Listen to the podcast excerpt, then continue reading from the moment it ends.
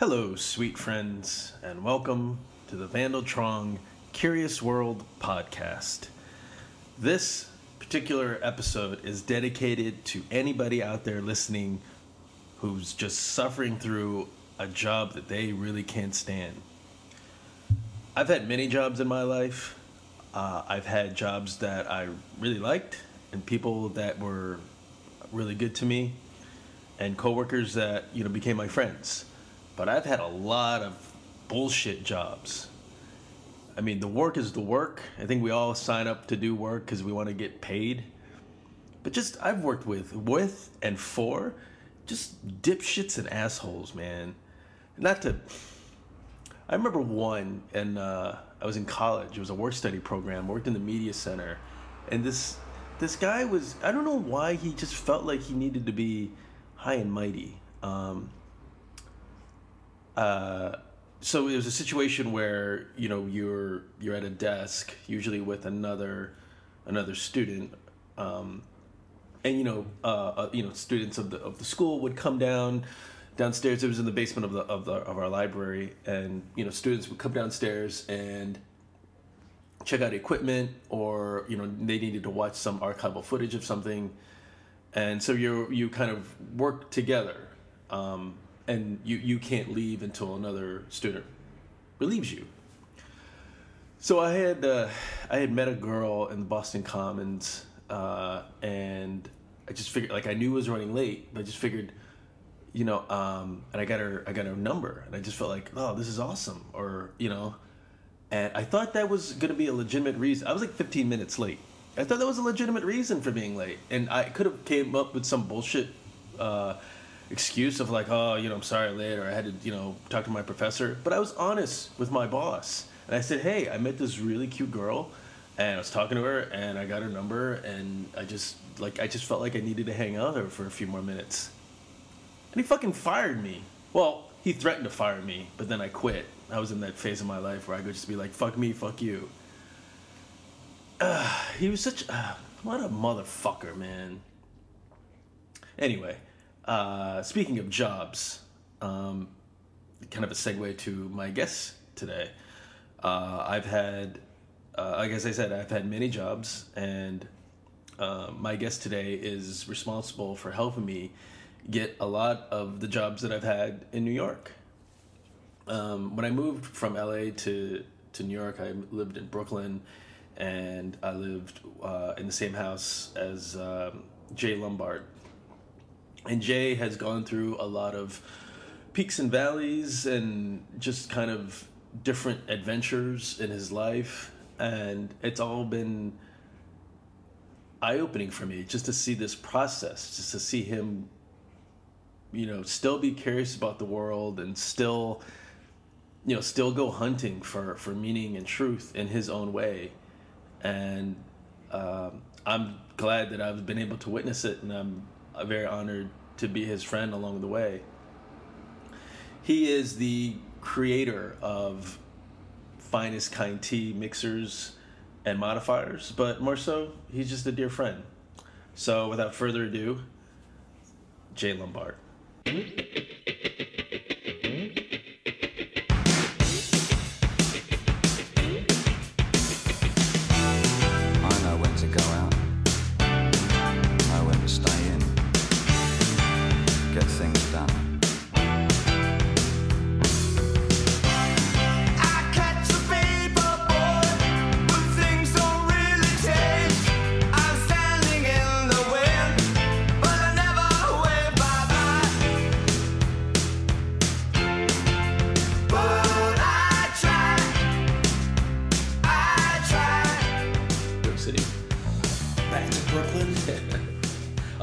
Other than your gang Back to. Brooklyn. Um, it, it's a mix of uh, business and pleasure.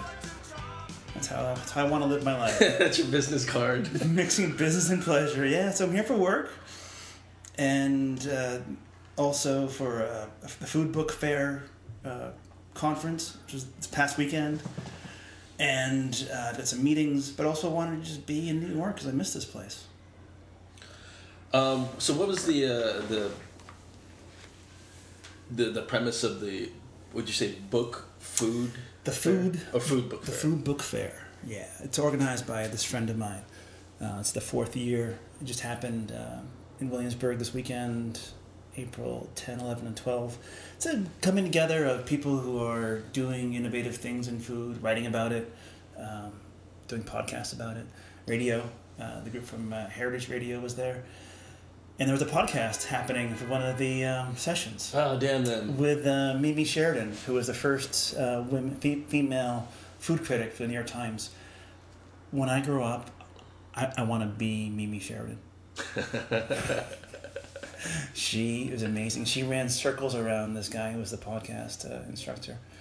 I won't mention his name. what it mean he was like kind of He was, challenging her he, he was asking her questions, and, and she was just like, "That's a dumb question," but it was. Just, but she would answer it, and, and he, just he made his his podcast is about food, and and he, but he sounded pretty clueless about food.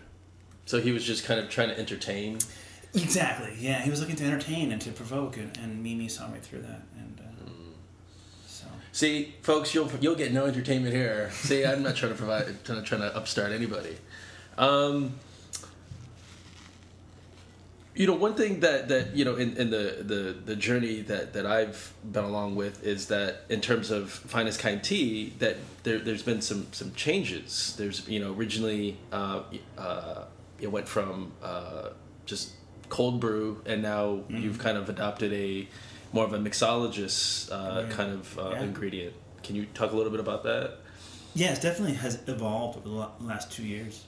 I mean, the idea came to me in Brooklyn when I was in my kitchen and just had a, that at home seltzer maker, carbonator thing, and wanted to find a solution for mixing and making a, a seltzer flavor naturally. And uh, that's when I first started mixing up a batch of tea.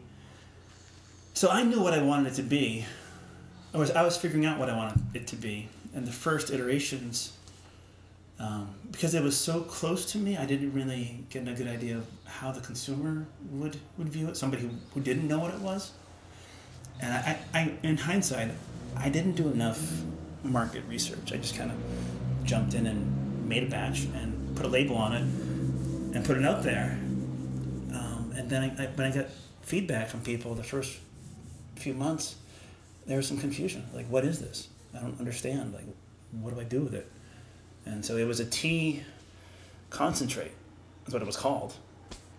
And um, but the label wasn't clear. And some people actually even tried opening it up and drinking it. no, we don't want to do that. really tastes like dirt. No, yeah, you got to mix it. You got to mix it. And I and so the there's a failure on my end on how to properly communicate how to use it. And, but that was it was good to learn because I made a small enough batch. It was a low enough risk to be able to get it out there and to learn.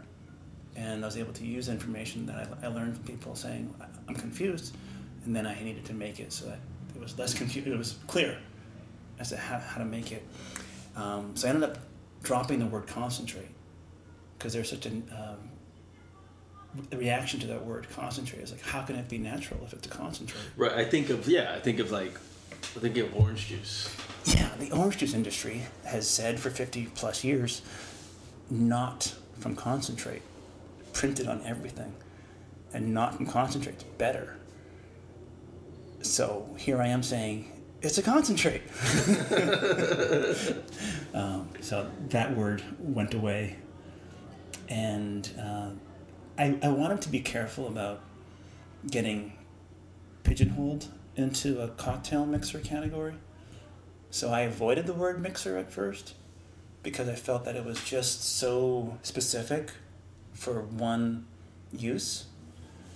Um, so I, I sat with that for a while and then realized that mixer was the best way to go. Mixers and mixers, mixers and modifiers is actually a, a term that's used by bartenders to describe their tools. So a mixer would be like a cranberry juice or a grapefruit juice, and a modifier would be a syrup or a bitters. Um, so this, my product could do both. It can be a base for the cocktail, or it can be a way to add a, a burst of flavor, and it can be an iced tea or it can be a seltzer mixer too. Right. People could So- still use it as Yeah, as so- tea.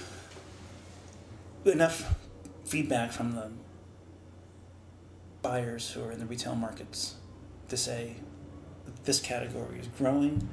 Beverage mixers are becoming natural beverage mixers.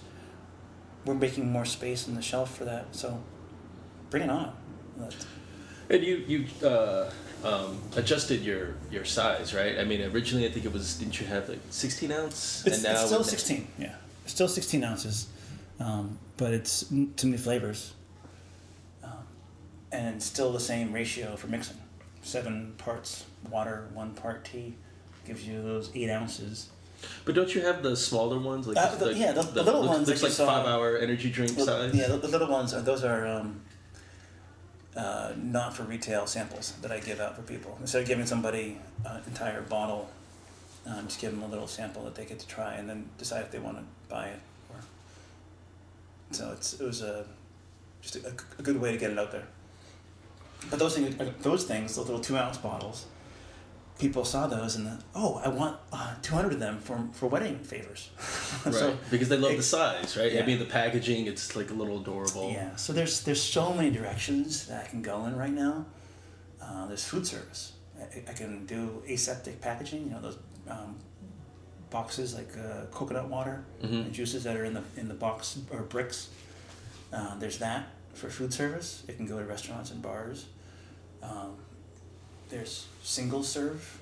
You, know, you can you can go the way of um, K cups and and pouches and have just a one ounce people put in their back pocket and go hiking or go to work and then open it up and have because you're adding water at the, at the point of consumption people get to bring it anywhere What What do you see in, in terms of your strategy and what's the most economically viable for you? What makes the most sense? Uh, keep on doing what i'm doing right now and sticking with the sort of the, the gourmet channel. People who are uh, willing to look try something new. And so getting the product out there in the hands of people who are going to find it in stores where they want to discover something new and are okay with a price point around $10 and um, who are also probably people who do a lot of at home. You know they invite people over for entertaining they do cocktails at home. So trying to de- define the, the, the person who's most likely to, to, to be the early adopter. The individual sizes, the, those little tiny five hour energy drink sizes, or is Mhm. that something you're gonna venture into in terms of retail or? maybe. To, to see how it goes from now. Right now those the the cost of producing those is prohibitive Right. because it's manual latex the, the labor involved in filling those little vials Getting in all those illegal immigrants over. yeah What are What are all the flavors that you have?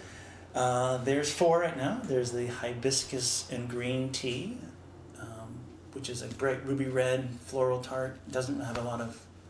It's actually less than two grams of sugar per serving, because you can always add sweetener. You can't take it away. Uh, the other one is an orange vanilla with rooibos tea, which is a South African tea. Uh, then a ginger oolong with lime and honey, and then the fourth is the the oh so popular. Uh, black tea and lemon, uh, kind of that half and half uh, Mhm. one. That, that's Like the a- Arnold Palmer. I was gonna say, yeah, it sounds like a yes, Palmer. right? good old Arnold Palmer and his beverage. Now, in term now, from what you've gathered in terms of what's popular and, and the feedback that you've gotten from from uh, from people that have tried it, what's the give and take on your end in terms of you want to be adventurous and you want to you know you know think beyond think outside the box, but at the same time you want you know you you want to you know fit into what people conceptualize of, of what this could be. Because you know most people like hibiscus. I've never tried. What what the, what the hell is that? Most people in this country, yeah, but if you go to any other country around the world, people have been drinking hibiscus in various forms and calling it different names um, all over, like Asia, Middle East, Africa, Caribbean. Hibiscus is, is consumed everywhere, so it's not unusual as far as a, an ingredient necessarily for most of the world. Mhm. Um, the thing that I'm discovering, and that wasn't even my intention with this product, but it's actually pretty cool, is people are saying, hey, I'm going to use that hibiscus as a salad dressing. Or that ginger oolong, I'm going to try that as a marinade for fish or tofu or chicken. And the orange vanilla is a rum spice cake ingredient. So you could have a whole four course meal with this tea product without even drinking it. I, I, I was like, wow, that's a great idea. So I'm asking people who try it to send me send me an email or, or tell me what you're doing with it. I'm discovering new ways based on people who are trying it. Yeah, I was just gonna ask, like, how is that? Um, because uh, you know, I, I would imagine a success, the you know, something that could really catapult your success would be, you know, word of mouth. So how is that? Like, how are you utilizing, um, you know, social media, and how you're utilizing that, you know, to get the the word out? doing uh, daily posts on Twitter, Instagram, uh, Facebook, trying to collaborate with other companies, people who are doing things um, to that we can combine forces and just getting more word out there. So yes, so, social media is key in building the brand. Um, it's one element that will help, and it, uh, just in the last few weeks, I've really seen it, take off, and people are finding it because their friends are mentioning it, and it goes not quite viral yet. And I hope it does get to the point where it really spreads. Um, but I'm getting a lot of people to discover it through that form of media. Uh, so that, that that's one way. Um, also, finding the right retail partner who will promote it, and that's that's key because it's the the traditional way of advertising, uh, print and, and commercials. That's not really working anymore for companies. Right. And so you gotta. So it's this is a good time to have a new product, and to figure out a new um, method for getting the word out. And that could be Twitter's new app where they have this live video stream, you know, or um, there's uh, Meerkat is one of the options, and Periscope. It's a really cool things that people haven't have just tapped into. It's amazing. Oh, by the way, um, I'm getting good audio, so you don't need to. I mean, like the Yeah. as far as I where I am, that's a good distance. Just so you know, like you, because I, I don't want you to pop. right, yeah. Yeah, so you can lean back if you want. It's it's cool. Yeah, in terms of like how it, how how crazy me, uh, uh, uh, technology has become. So I ran into New York one's Pat Kiernan. I don't know if you remember New York. Oh, One. yeah. I ran into him, and then like I tweeted, like I ran into Pat Kiernan, and he like he like responded to that. What? And it's just like within within like five minutes. I'm just like that's how small our world is. And it was the real Pat Kiernan. It wasn't the fake Pat Kiernan. yeah, it was, it was, it was a real Pat Kiernan. And he, because he made a joke that oh, only he would make, um, that uh, that he makes on, on, on the broadcast. Yeah. But my point is, it's just like we're we we can be connected so quickly, so so so yeah, so quickly, and it's just like like boom, and our technology, and I just feel like a lot of like for instance, like I was reading, um, you know, HBO has has kind of like said oh, succumbed to like all right you know we're gonna put hbo go online. So if you don't want to buy the network if you don't even have a tv Yeah. you can subscribe to our programming this way. And you know there's so many people that i know in new york city maybe you and, and maybe the same way in, in maine because it's basically portland's basically brooklyn part two. Oh i don't have a tv so I, I think it was smart to H, for hbo to recognize that and just say like and rather than resist it. Yeah. and so because so many companies when they resist they just become prehistoric. Right. and i just feel like that's that's just kind of crazy with technology now. One of the things I was doing here in New York, that yesterday I spent the day uh, at, this video shoot for A Taste of New York, and this the producer saw my product somewhere.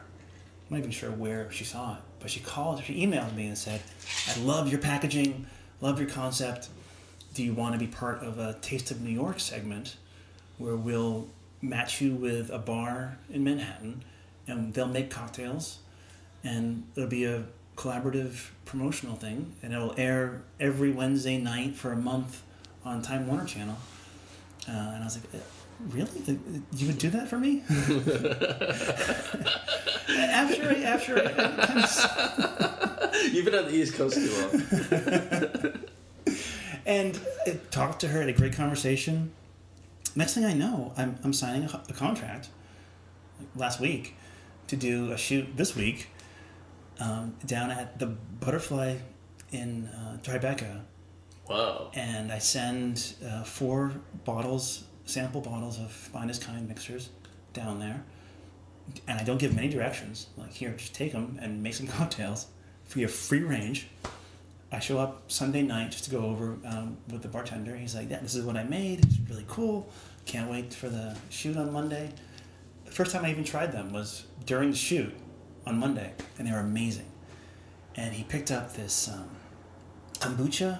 He did one of the mixers with a kombucha, and I took a photo, put it on Instagram, tagged the kombucha company, and within minutes they saw it, and then they were like, "This is really cool." So we made an instant collaboration with a couple of keystrokes, based on somebody's decision to just involve uh, this ingredient, and now we have a partnership.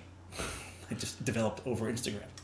Yeah, and, and and I think that's the thing that, and I think because of technology, see, I think there's a lot of bad things about technology, but one of the great mm-hmm. things about technology is that it creates communities like that, and and hopefully you know whoever's listening to this podcast, where regardless of where you live, is that we're we're coming into your to your computer, your earbuds, or whatever, however you're listening to this, and and the fact that you're you're not right here you know what I mean? Like it, it mm-hmm. creates a technology. The technology creates a, a community just like that, and it's so instantaneous. Right. And I think that's that's brilliant. So as a as a small business owner, that I would imagine that's something that kind of pl- that levels the playing field, as opposed to oh. just Oh. like shelling out dough for like ads here and there. And for for very low cost, I was able to have resulted in what looks like a, a really high quality production that'll air in front of how many millions of eyeballs like in this in June for pennies and I get to mention the companies that are selling up the products. So it was just like this this is gold. And it was just dropped in my lap. So that wouldn't have happened or couldn't have happened that, that that level of impact couldn't have happened without the technology we have right now. What um so what stimulates you? What what gets you excited in terms not I don't mean just just Sure. with finest kind tea, I just mean like um you know for for um for my audience who you know you've you've heard me mention finest kind tea time and time again you know before podcasts episodes and so forth but um, what you don't know is that I actually know Jay personally. He's not okay. Big big spoil, spoiler alert. He's not just a guest here who's promoting finest kind tea. He and I are actually we're friends in real life. we go back um, Real life, not just cyber uh, cyber friends. Um, before the iphone was around so be- before we were complaining about Bitcoin, um, so one thing that I'm always curious about uh, whenever I can catch up with somebody is, you know, what's you know what's stimulating you now? What's you know what's interesting to you now? yeah um, damn that's a good question it's, it's, but for me it's it's okay to want to be happy and to want to take care of yourself and and do things that you enjoy for so long in my life I was doing things for other people and giving up my happiness so that somebody else could benefit from my work and my effort. And then I started taking care of myself. And leaving New York was key in- that. Uh, getting uh, moving to New York back in two thousand two was one of the best things that I ended up doing for myself eventually. But leaving New York ten years later was also one of the best things I could do for myself. And the last few years, um, I really felt that I went from a, a being in a rut to being right in a groove. And I feel like I'm in a groove right now and I started to take care of myself. So Yeah, it's. Uh, I think it, it's it's sad to me whenever I hear about people who, um, you know things are going to pop up in, in our lives, right? I mean, regardless whether it's Challenges and that kind of stuff. yeah, I mean things that are just going to really pull you down. Um, and, and some of us are programmed to, to look at the world negatively. I can honestly say that's primarily how I am. I'm a, typically a pessimist, and I'll see something and like, oh shit. So I gotta do like this is gonna fuck me up, and this is gonna fuck me. I gotta do. I gotta take care of this, and I, I and I like out of ten things, eight things are great, and then the two things are just are really, are bad, and I'm just gonna blow that up until mm-hmm. like, oh my god, mm-hmm. that's that's so severe.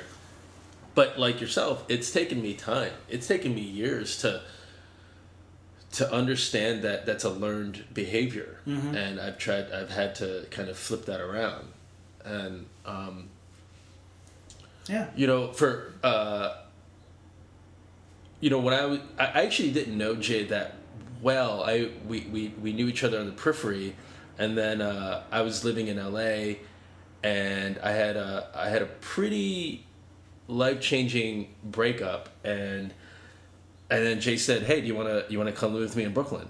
And I didn't really know I didn't really know you, and it was a situation where, um, yeah, I'll just throw caution to the wind and I'll do it. But I was actually just kind of moved by the fact that here was a guy that had just had empathy for my situation and kind of understood what I was going through, and just had an open heart. So I, uh, you know, I've, I've always I've always been grateful for that.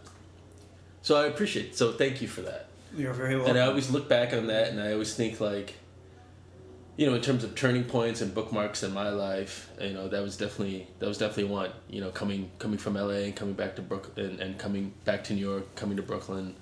Um, I, I think that there was a, a, some things happening in, in my life too that triggered my response, and I think we are both going through things that were similar. So it was, for me, it was a bit like having somebody else who's uh, who could be empathize with what I'm going through. I want to surround myself with like a fellow brother who's in pain. well, I handled my pain quite differently though. True. Um, Yeah, yeah, yeah. I mean that was uh, that was the uh, that was like what I call my my uh, werewolf era, and I was uh, I mean I was drinking pretty hard back then, and uh, I was kind of a mess. But um, you know, I, I have no regrets. I have no regrets about LA. I have no regrets about that time in my life. I just because like I wouldn't be where I am at this moment if I didn't go through that. You know, and I just feel like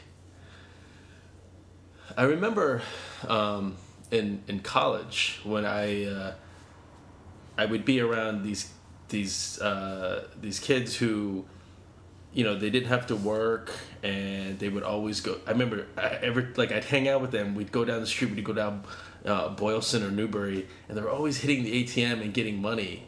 I'm not i'm not uh, uh, uh, putting them down for having money. I was just thinking like they just don't ha- they don't live in my world.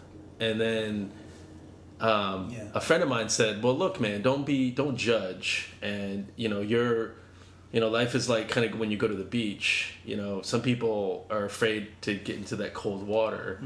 But once you get in that cold water it does warm up. And then you can you could you'll be you know you can go swimming and it'll be fine. And i've always thought about that and i mean life is really what you make of it right? I mean you can stay on shore or you can kind of wade in the water or you can you can go swimming.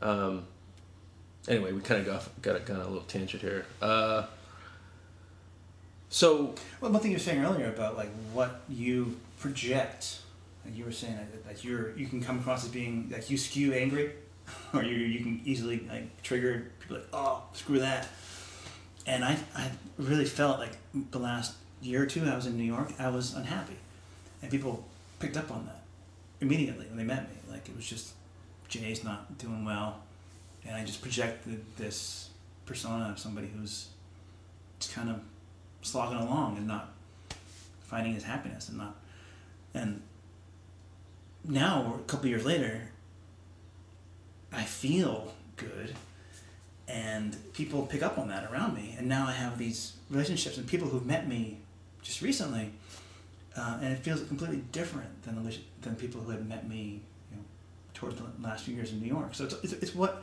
i really uh, can see firsthand how how my outgoing behavior affects other people around me. Right, and I feel the same way too about my life. And it's funny, like, and I look back on the people that I knew when I was, um, you know, disgruntled van, and I think about, you know, some of the like the connections that I had and why I. A lot of times, we're we connect with people because you know misery loves company. You know, I I want to complain with somebody who understands the mm-hmm. world. You know, and sometimes we're fooled and thinking like, oh, you get me right. You understand what I'm saying, right? You know my point of view, right? No, you're just you're just being negative, and you want somebody else to be negative How too hear that? yeah, I mean, but it's all about a choice, and I really feel like oh yeah. we're all human beings, right? You're going to be negative, but you don't have to dwell on that. That, that word choice is, is absolutely key. I just got out of a relationship with somebody, and she chose to be unhappy. I mean, I mean, not on a, on a fully conscious level, but she could be she she would she would be unhappy and she would be sad, and I want her to to not feel that way and I could try to tell her, well, you can just let go of this. Let go of whatever anger you have with somebody or whatever's affecting you and be happy. And it was a concept that she didn't want to accept. And I, I'm fully embracing it. I choose to be happy. No, what? How did you feel when she when when during that dialogue there was there was resistance? Uh, there's a lot of frustration, but also wanted to um, come up with a way to demonstrate the effectiveness of this. Okay, this is she- could something could go wrong in the morning, and it would be still talked about at night, and it's so. What good does it do to still be angry about something that happened in the morning that you cannot ever impact, change? It's over. Move on. So trying Because to, we want to embrace that one thing, you know. We want to. We it's uh, it's our it's our imperfections that we that we want to cover up. We want to conceal. We want to we want to you know tug under the dirt so nobody can see. Yeah. Um, uh, but did that did that reinforce for you of you know that hey this this is actually this is really important to me became very clear as to what I needed in my life. Yeah, yeah. She's a good person, I, and I enjoyed my time with her. But I wanted her to be happier than she was, and um, there was frustrations that okay, we're at a point where we shouldn't be together because we're not. Anything I do isn't isn't helping you be happy. So Did you feel that in your, uh, whether it's this relationship or, or your previous relationships, that um, that you felt that that you could hide out in your relationships? Uh, What do you mean, like hide out? Like because was there was just like a, a comfort level, a bit. Hey, I'm in this, and this is my familiar zone, kind of thing. That that what I mean a little more specific is, you know what, I can make this person happy, so I really don't have to worry about. I don't really have to, you know, I got a bunch of shit that I need to work out. But you know what? Hey, this I'm valid. I'm getting validated because I'm making this person happy. Yeah. So Yeah, yeah, you know, it's it's it's cool. I'll just keep. I'll just keep. I'll you know. I'll keep the the, the oars the rowing. path of, of least resistance. Yeah, I mean, I I. I, I like being in a relationship with somebody. I don't. I don't want to be alone. So, but so I would definitely try to keep that going. But the last few months of being single have been great. so, um, it's certainly like my, my character is somebody who, who wants to keep trying to make things work even when they're struggling.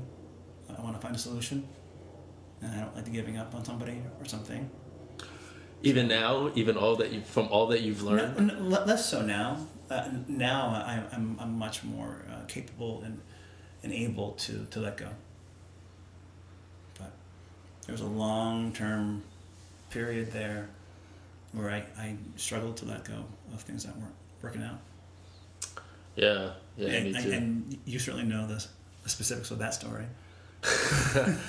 Yeah, I mean, I think uh, um, you know, if you want to use the the the psychological terms of uh, like givers and takers, you know, for a while I was I was just a giver, and I I I, I got true validation from making somebody else happy, and then of course. When you want to reinvent yourself, you go completely 180, and you you know just take take take take take take take take take Even take. if you feel guilty doing you just like I don't give a fuck, you know, and it's just like, uh, and but what what I've learned from from that process is, you know, I am not responsible for anybody's happiness, and nobody's responsible for my happiness, Right. You know, I mean, Oh, sure, yeah. and I think when I let go of that and I'm saying, you know, if somebody, if somebody that I love or I care about is sad or going through something, maybe they just need to be heard. Maybe they just need someone to listen. I don't need to fix them. And, you know, Yeah. where I was, you know, seven years ago. I'd be like, oh my God, you know, you feel sad? Oh, well, well I'll drop everything I, I am mm-hmm. doing right now. Like, what, what, what can I do? What can I do for you? And the, And- the days afterward, you're still trying to lift them up. Right. But I'm like, I, it's just, a, I have like, not only like my own self respect of like my own life, but for you too. I'm like, mm-hmm. I got shit to do, and you're a human being, and you've solved problems before you met me, so you'll figure it out. Like, respectfully, you'll figure it out. Yeah.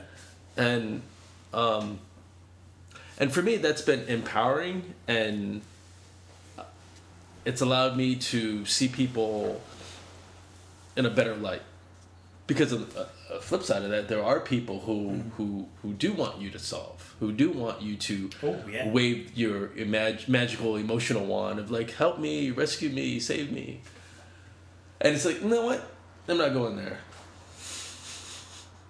Wise choice. so how's life in maine God, so good. I love it up there. I feel like I have a home. I do. For the first time in my life, I actually own a home. Couldn't have done that in Brooklyn. I was getting priced out. uh, it's it's a it's a wonderful. Portland, Maine is a, an amazing place to live. Um, great friends, good people. So much happening up there. It's a vibrant community. Um, and and the great thing is, I can come down here for a few days and get the best and of I, of New York, visit all my favorite spots, discover some new things, and then go back. It's not it's not like I, I gave up anything by leaving here other than all the crap. How is your uh, perspective? Because you know, you know, there's that whole mentality of New, like when you live in New York of you know accelerated heart rate. Your your uh, Oh, yeah. your anxiety is a little bit higher than most people. There's a pace here that happens in life, in everything about life, that is constant and rapid, and unlike anywhere else that I've, I've ever been. I'm sure other cities may have that too, but in New York City, uh, the the stereotype of the, of the New Yorker is that the, he or she is a jerk and that they're going to run you over, and that they're rude. But that's not true. The, for the most part, the people here they just they're moving so fast and they have to move quickly to get where they need to go. They can't stop and necessarily help you along the way or to point out where you need to go. They might just walk right past you, and it, it may seem rude, but they're just keeping up with the pace to survive. But the thing about New York and uh, well, uh, America essentially is that well, New York specifically is that we have so many we have such a variety of people here that it's it's not it's not a monolithic culture like um, uh, like Scandinavia or Japan or something where okay well they typically do this this and this and they're going to react to this whereas oh my In a more man there's just I mean certain parts of New York that's Yeah. predominantly Spanish than English and you know, and then you know, Soho is going to be different than Harlem and so forth. And and then obviously, if you want to extend that to to the you know outside of you know the different states and different regions of of, of, of the country. Um, but yeah, I mean, I guess each each pocket has its own mentality, right? Sure, sure, and it's a scale. It's a matter of scale, but also of um, diversity. And Maine is not a diverse place. It's one of the whitest states in the union, and uh, there's um, economic diversity. There's you know, very wealthy and, and people who are struggling to, to get by. Um, Is it Red Sox or Yankees? I've always wondered about. in, in Maine, Yeah. Oh, it, it's predominantly Red Sox. I mean, we got the Sea Dogs, you know, the farm team up there. Um, but yeah, there's a, quite a few New York. There's a lot of people from New York who come up. Oh, because they amass their wealth here. They and- they have their yeah they have their uh, their homes up there. Um, yeah, Patriots, man, that's that's the thing in, in Maine. People are football crazy. Oh, that well, that's pretty convenient right now. But really, there's there's no uh, Giants transplants or anything. You see the occasional Steelers or Packers, but uh, the Patriots are uh, pretty hardcore. Red Sox, definitely. The Sea Dogs games, it's one of the, my favorite things to do in Portland on a summer night. People just turn out for this in, in, in droves. And it's uh, Portland only has 65,000 people in the entire city. That's like half of Greenpoint. Not even, it's like so. Yeah, things are are different in a lot of ways up there. And it's a town where if you do go on a date with somebody, um, you may run into somebody else who that person dated. There's no dive bar that you can kind of like slunk into. Um, uh, it's dive bars, but you probably know somebody in there. Yeah. It's not like you can just uh, slink away. It's hard to hide in a city of sixty-five thousand people. but there are a lot of New York, a lot of Brooklyn transplants, right? Hell yeah, yeah. Um, uh, yeah, Portland, Oregon, San Francisco, Brooklyn, and Portland, Maine seem to have some connections right now, especially. That is like a, a railroad connecting those. So it's often when I'm in a coffee shop or somewhere in Portland, or I talk to somebody who's not from Maine, who's probably lived in Brooklyn or San Francisco before and and and we have maybe have a friend a friend in common too. Um, and Portland uh, and Maine Maine relies on, on tourism for its economic um, growth and, and for the, the main basis of where we get our our funding tax base. Um, and so the hospitality industry, restaurants and bars, are, are one of the, the key um, economic engines in Portland to keep things going. So when you get to meet people in that community, they absolutely have been working in, in kitchens in, in, in New York bars. Oh, you know what I've been meaning to ask you recently is, uh, um, would you know you went to uh, the Galapagos Islands, right? You went to Ecuador. Oh yeah, that was amazing. So you you would recommend that as a, as a Before you die, Place to go? Absolutely, and sooner sooner rather than, than later, um, the place is becoming uh, well worn by tourists now. oh There's a lot of damage going on, and the, the, the government in Ecuador is allowing larger ships to come in, more people, more just sewage being dumped out of the cruise ships and affecting the ecosystem. So it, it's kind of sad that they're just thinking of it, making money off of it. But uh, oh my god, yeah, I'd go back there in a heartbeat. what was the mo- what was the thing that stood out to you? Like when you if you if you in your It was like in the walking- forefront of your brain when you think of that. um,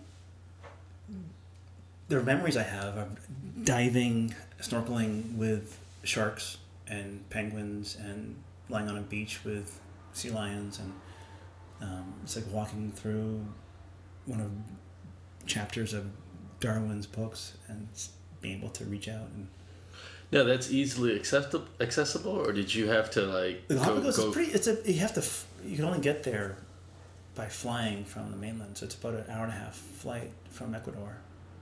But once you once you're once you fly on, Once you get once you arrive in the then you're going to see all those things that you you're only you're only allowed to move around with a guide, Uh, and uh, you have a so you have a boat where you're and it's, it's like uh, a twelve to one ratio. So for every twelve people, I think there's one guide.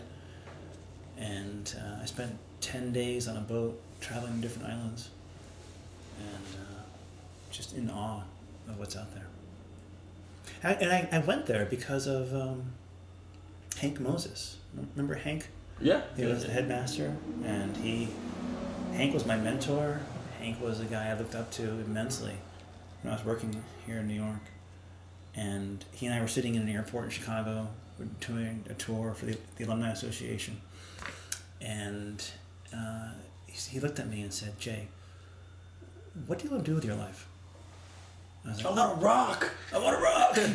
and I was like, Hank, I, I, I want, this is when I was working in development as an associate director of development, doing fundraising. And I, I gave him an answer that I thought he wanted to hear. I told him, I'm going to get my master's in education at Columbia. And he's like, bullshit. You don't want to do that. You're just like, do you really want to stick on education? Like, what, what are you passionate about? What, what moves you? And you hear that question a lot. You hear, people say, "What are you passionate about? What do you What do you want to do with your life?" But nobody had ever asked me who, who really cared about me, who really cared about the answer. Even my own father, like he doesn't, wouldn't have asked me that question, or it seemed like he even has any interest in knowing what I what I want to do, what I want to do with my life. But Hank asked me, and, and Hank said, uh, "Figure out what you want to do with your life," and that's after Hank died because we, we talked at the airport in that terminal. He said um, he asked me like, figure out what you want to do with your life, and travel. And I asked him, well, if before you die where would you want to go? And he said the Galapagos. And after he passed away, I, I part of the reason why I went there was for him. Wow. So, and then when I left uh, the school, I ended up following my passion, which was dogs. Oh, and started that uh, dog daycare, boarding, rescue place, and doing that because I wanted to follow my heart for the first time. Know, that's what really got me on the path to where I am right now. That one conversation in the airport in Chicago at O'Hare. Wow. So if you were to have that conversation with yourself at say let's say say let's say twenty one year old Jay, what would you tell him? Wow. Uh, damn, don't get married at 25. Don't get married. Okay, peace out. um, figure out what you want to do. Your, figure out what you want to do with, with your life. And don't make decisions based on um, trying to make somebody else happy. You know, find out where you're happy. Like, where I am right now. 20 years later. If you don't do it now, you'll 20 years later. because my, my birthday's next week and I will, I'll be 41 20 years later and uh, I, I found my happiness so yeah it, it was a late conversation to have with myself but I'm glad I had it I'm glad I am where I am right now Awesome, man. Um, well, I, I feel like that's a that's a perfect way to perfect spot to to kind of uh, bring this to a close. I can't think of anything better to, to end this with. how about Um, sponsored by Finest Kind Mixers and Modifiers well, I'll put that as a as a stinger. Um, well that could be the yeah. Well, we'll have a we'll have a huge band. uh, Metallica will play. Um, uh, Jay, um, a- any um, any final words for for our listeners? I'll be back for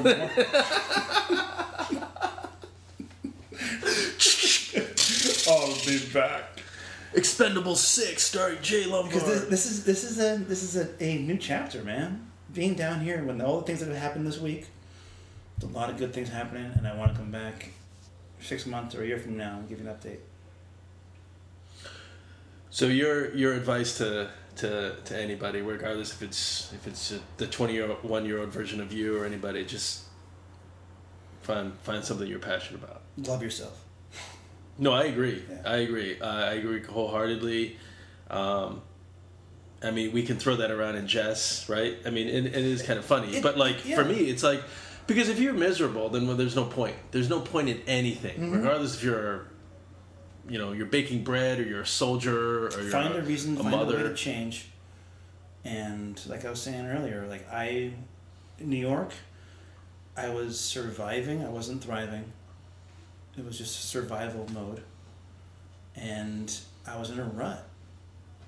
And it was you're still moving when you're in a rut. You're not really going very fast, and you're not making a lot of progress. There's a lot of friction. But find your groove. Find your groove. Jay, thanks for coming on the show. My pleasure. So good to be here. Thanks, brother. Uh, well, that's it. The the definitive conversation with Jay Lombard, and you can check out Finest Kind Tea at uh, what you um, ex- uh, where can they find them? Uh, here in New York City, at West Elm Market, Broadway and Dumbo. and uh, the Twitter, uh, Instagram. Finest Kind Tea. That's uh, all on Twitter, Instagram, Facebook. Follow that handle. Finest Kind TEA. And I'll I'll uh, I'll I'll put up the, the links to all that good stuff on, on my website as well. Tweet the blank out of it. this is an R-rated NC-17 show. You can uh, you can say bojangles if you want. Um, Butt jingles. everybody, thanks for listening. Um, so, as if you haven't already uh, acknowledged already, be kind to yourself, and not only that, I ask you to go out and do good in the world. Thank you, everybody. Hey, thanks for listening to my conversation with Jay Lombard. Um, one thing that uh, that bears repeating that I um, admire about Jay is that he admits to his imperfections, and he he'll never say, you know, I'm I'm the smartest guy in the room. I'm I'm the toughest. I'm the strongest. He's um, you know he's very comfortable with his vulnerability, and uh, quite honestly, it really has kind of turned certain people off that uh, that I know or that, that we mu- mutually know. Um, needless to say, that those people aren't they're not in my life. I don't really associate with them anymore. I think it's the opposite. I think when you have enough um, fortitude to uh, be comfortable uh, with your vulnerability and say, "Look, I'm working things out," that to me is is uh, that's strength. You know, um, as opposed to posturing and saying, "I'm," you know, "I'm I'm right." Great. You know, you're smart. You're the smartest guy in the room. Great. Um, he's a unique guy. He's um, really admire what he's doing, not just with the tea, but just his life. And um, yeah, go follow him on, on Twitter and Instagram and um, all the social media stuff. Uh, not just for the tea, but just you know, just his life and where he's going. And he's going on a really interesting journey. So um, yeah, it's very inspiring. So so take that with you on your uh, on your on your own journey. Thanks, guys.